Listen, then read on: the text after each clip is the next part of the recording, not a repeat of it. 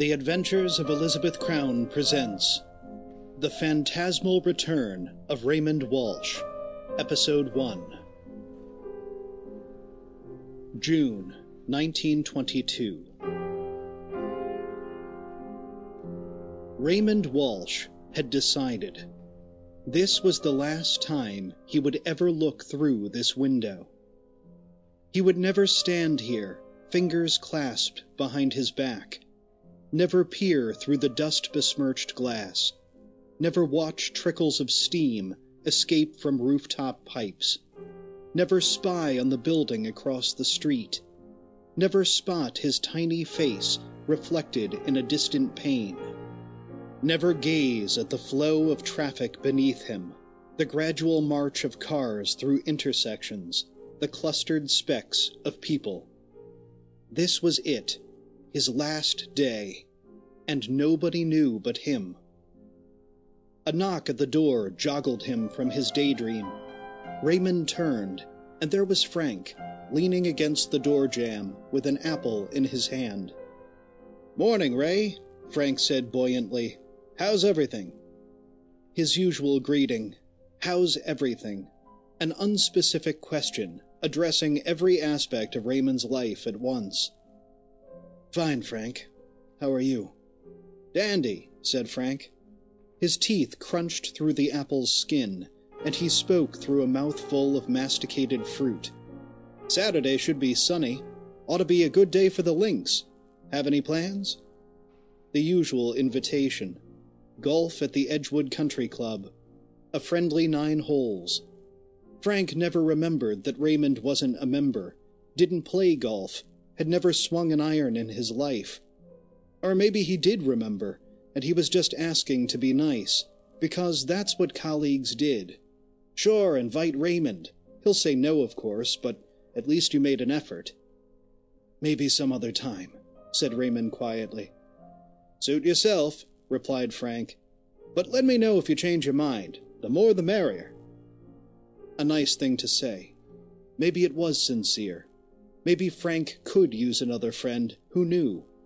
He was cordial enough, never competed or gossiped. There was nothing really wrong with Frank. Raymond had never bothered to get to know the man, not really. Did Raymond really know any of his coworkers? The salesman, the secretaries, the lift operator who always examined his nails? Had he ever asked the receptionist about her daughter? Ever brought a box of pastries, like Carl had so many times? This isolation, it was his own fault. Raymond had always treated work as work. He didn't know anyone here beyond their names and neighborhoods. Work was an endless routine. Papers migrated across his desk until they were signed and filed, retyped and revised, approved and posted. Together, they pumped documents through the company's bloodstream. Raymond could recite his title, explain what he did, but it was meaningless to him. Just a job, just a bunch of people, just an office nestled among the towers of downtown Pittsburgh. Raymond saw these faces every day, traded the same pleasantries, and after six years he knew no more about them than strangers on the sidewalk. Say, Frank, Raymond blurted, would you like a drink? Frank stopped chewing. His apple was gnawed to the core. He looked over his shoulder, down the narrow corridor, and grinned. Well, I don't mind if I do. Raymond threw open his desk drawer, where the bottle of Canadian Club lay waiting. A Christmas gift from someone. Who had given it? Oh, yes, Mason.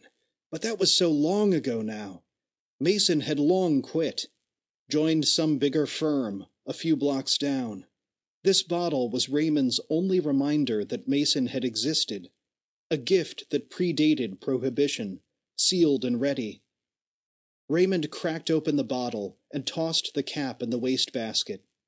He set down his coffee mug, still clean from yesterday, and poured. Then he offered the mug to Frank.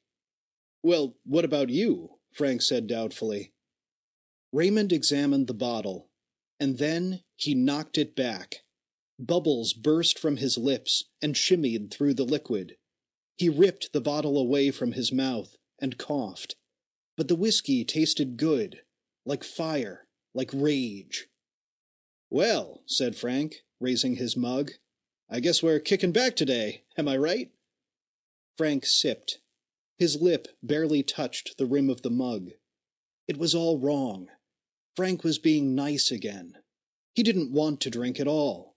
Why was Frank even here? To prove his affability? To answer a fraternal call? Raymond stepped back, bottle sloshing in his grasp. He felt hot, dizzy. His face itched with burgeoning sweat. "Say, pal," said Frank, "are you all right?" "Yeah," spat Raymond. He drank again, then wiped his mouth with the back of his hand. "Why?" "Well," Frank chuckled, but there was no humor in his voice. "Well, you're hitting that pretty hard. I mean, it's it's not even 10 a.m. You don't know something I don't, do you?" What a question! Now this was the real Frank. The businessman, the schmoozer, the sniveling yes man. He didn't care what happened to Raymond. He only cared about his job. Yet deep down, Raymond knew better. He knew there was nothing wrong with Frank. The man was fine. It wasn't the world that was broken, but Raymond's own mind. He could almost feel it a swollen lobe, a broken synapse, some wrinkled patch of gray matter. All his melancholy trapped inside his skull. He would have paid anything to fix it, to drain himself of sadness. Everyone knew Martha, his mother, Dr. Klein, everyone who mattered. It's all in your head, they'd say. There's nothing wrong. You're being irrational. Things are looking up, aren't they? Just be happy.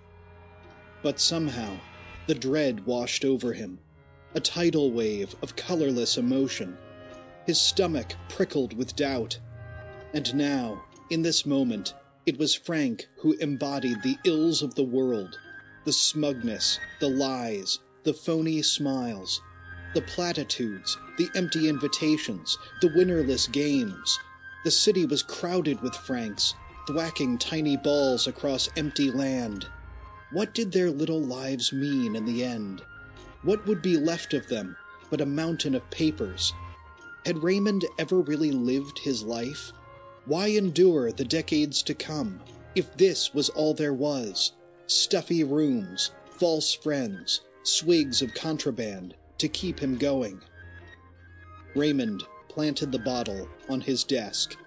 He backed away, watching Frank's expression change. He liked the uncertainty, the hints of fear.